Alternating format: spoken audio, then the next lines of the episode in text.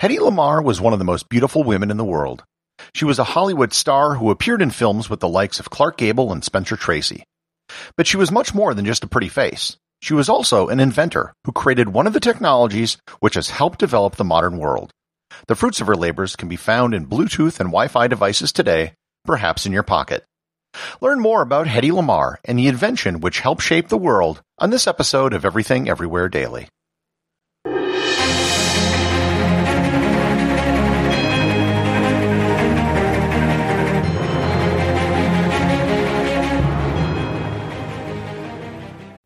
This episode is sponsored by ButcherBox.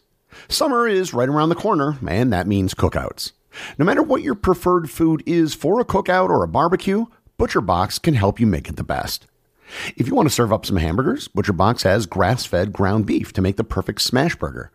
Want to cook up some steaks? Well, ButcherBox has that too, with some of the best cuts of steak such as New York strip, ribeye, and filet mignon. Do you like grilled chicken? Well, ButcherBox has some of the best pasture-raised chicken that you will find anywhere. And if you really want to wow people at your next cookout, you can try grilling some of their wild caught salmon on a cedar plank. Sign up at butcherbox.com slash daily and get a special deal. ButcherBox is offering my listeners a free for a year offer plus an additional $20 off. You can choose salmon, chicken breasts, or steak tips free in every order for a year. Sign up today at butcherbox.com slash daily and use code DAILY to choose your free for a year offer, plus get $20 off your first order. Hey everyone, this is Gary. If you're listening to this podcast, you clearly are someone who likes to learn every day. And if you want to add a little more learning into your everyday routine, check out TED Talks Daily, the podcast that brings you a new TED Talk every weekday. In less than 15 minutes a day, you'll hear about some of the big ideas shaping our world. This includes everything from artificial intelligence to the search for dark matter and more. Listen to TED Talks daily wherever you get your podcasts. This episode is sponsored by SCOTTeVEST. The world is slowly starting to open up again, and that means you might be going to more places very soon. When that time comes, you might want to consider finally getting a SCOTTeVEST jacket to help you carry and organize all your stuff. Just going to a cafe to work for a bit can be made so much easier with SCOTTeVEST gear. I can carry a thin laptop computer, a cable, my smartphone, an external battery, and an extra face mask or two comfortably in my SCOTTeVEST pockets. You can get 15% off your next order by going to scottevest.com and using coupon code everything everywhere, all one word, at checkout. Hedy Lamarr was born Hedwig Eva Maria Kiesler in Vienna, Austria in September of 1916. She was born to an upper-class family. Her mother was a concert pianist and her father was a director at a bank. Both her parents were ethnically Jewish, but her mother had converted to Catholicism and raised her daughter as such. She showed interest as a child in acting, and at the age of 12 she won a local beauty contest. At her private school, she studied ballet and piano. However, she also had an interest in science and technology, which was cultivated by her father. She would go on walks with her father where he would explain to her how various things worked. At the age of five, supposedly, she took apart her music box to discover its inner workings. At the age of 16, she got a job on a movie set in Vienna as a script supervisor, and she quickly got cast in cameo roles and then speaking parts. Her big break came in 1933 at the age of 18, when she was cast in the lead role in the movie Ecstasy, where she played a young bride in a loveless marriage. The movie was famous for its short artistic nude scenes, which were some of the first in movie history. Soon after, she married Friedrich Mandl, who was an Austrian arms dealer and one of the richest men in Austria.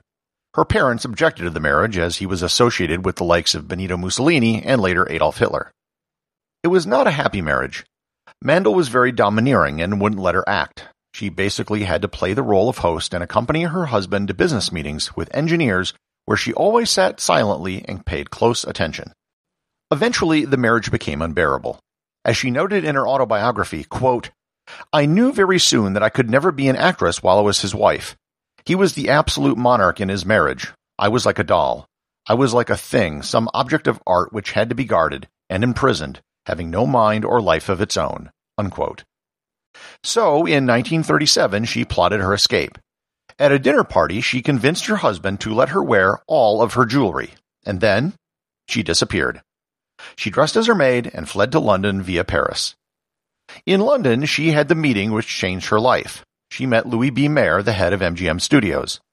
She wound up on the same ship to New York as him, and by the end of the journey, she had a $500 a week contract with MGM.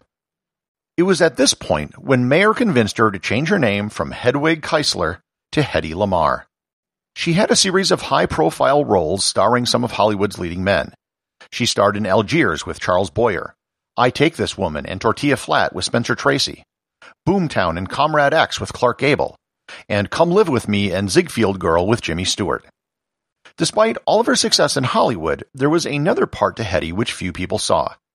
She became friends with aviator and industrialist Howard Hughes. Howard would talk about aircraft design with her, and in return, she provided him some drawings for more aerodynamic plane designs based on shapes found in nature in fish and birds. Hughes gifted her a workbench where she could tinker and invent things. In her spare time, she invented a tablet that could be put in water to create a soft drink, and she also created an improved traffic light. The invention for which she is most famous was developed during World War II. As a European, she was very concerned about what she saw happening and wanted to help. She actually considered quitting MGM in 1940 and joining the newly created National Inventors Council, which was tasked with creating new military technology. Instead, she worked on a problem that the U.S. Navy had. The U.S. Navy had developed radio-controlled torpedoes. These torpedoes were an improvement over previous torpedoes which were dumb and could be easily avoided. Radio-controlled torpedoes could be guided to their target. The problem was, if you could jam the signal, then the torpedo just became a dumb torpedo and couldn't be guided anymore. Hedy came up with an idea that could get around the problem of radio frequency jamming. Hedy realized that the solution to jamming would be to just jump between radio frequencies.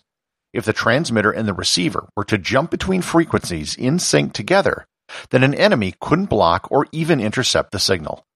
The technique is now known as frequency hopping spread spectrum.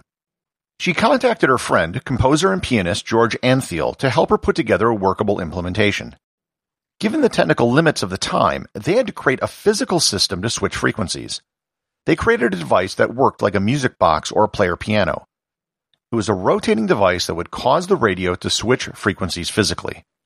They applied for and were awarded a patent for their efforts. Patent 2,292,387, a secret communication system, was awarded on August 11, 1942. The introduction to the patent is as follows. Quote, this invention relates broadly to secret communication systems involving the use of carrier waves of different frequencies, and is especially useful in the remote control of dirigible craft such as torpedoes. An object of this invention is to provide a method of secret communication which is relatively simple and reliable in operation, but at the same time is difficult to discover or decipher. Briefly, our system, as adapted for radio control of a remote craft, employs a pair of synchronous records, one at the transmitting station and one at the receiving station, which change the tuning of the transmitting and receiving apparatus from time to time, so that without the knowledge of the records, an enemy would be unable to determine at what frequency a controlling impulse would be sent. Unquote. The Navy flagged the patent as classified, but otherwise sat on it for the rest of the war. They weren't very trusting of ideas that came from civilians, and moreover, the implementation of the system outlined in the patent was just too difficult. The idea wasn't dead, however, it was just ahead of its time. In the 1950s, the Navy began working on prototypes, and in 1962 the technology was implemented on naval ships. The use of frequency hopping spread spectrum has been used in military communications as well as in Wi-Fi, cellular technology, and Bluetooth. It's very probable that many of you are listening to me right now over some implementation of this idea, which was first hatched by Hedy Lamarr. As for Hedy, she continued her acting career into the 1950s. Her biggest film was probably Samson and Delilah, opposite Victor Mature in 1949. She retired from acting in 1958 and received a star in the Hollywood Walk of Fame. She never received a dime from her invention, and for years was never even given credit. It wasn't until the late 1990s that her contribution was even recognized. In 1997, she and George Antheil were jointly honored with the Electronic Frontier Foundation's Pioneer Award.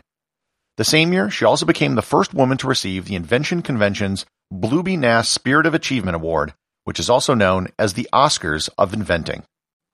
Hedy spent the last years of her life in seclusion in Florida. She seldom saw anyone, including her own children, and only communicated by telephone. She sued Warner Brothers in the 1970s for $10 million for the use of a character in the movie Blazing Saddles called Hedley Lamarr. They settled out of court, and Mel Brooks apologized for, quote, almost using her name, and noted that she didn't get the joke. Hedy passed away on January 19, 2000, at the age of 85. She probably still holds the distinction of being not only one of the most glamorous leading ladies in Hollywood history, but perhaps also the most intelligent. The associate producer of Everything Everywhere Daily is Thor Thompson. If you'd like to support the show, please donate over at patreon.com. There is content only available to supporters, merchandise, and even opportunities for a show producer credit. If you know someone you think would enjoy the show, please share it with them. Also remember, if you leave a five-star review, I'll read your review on the show. Right as usual, sir. Show off. Thank you, thank you, Hedy, thank you. It's not Hedy, it's Hedley, Hedley Lamarr. The hell are you worried about? This is 1874. You'll be able to sue her.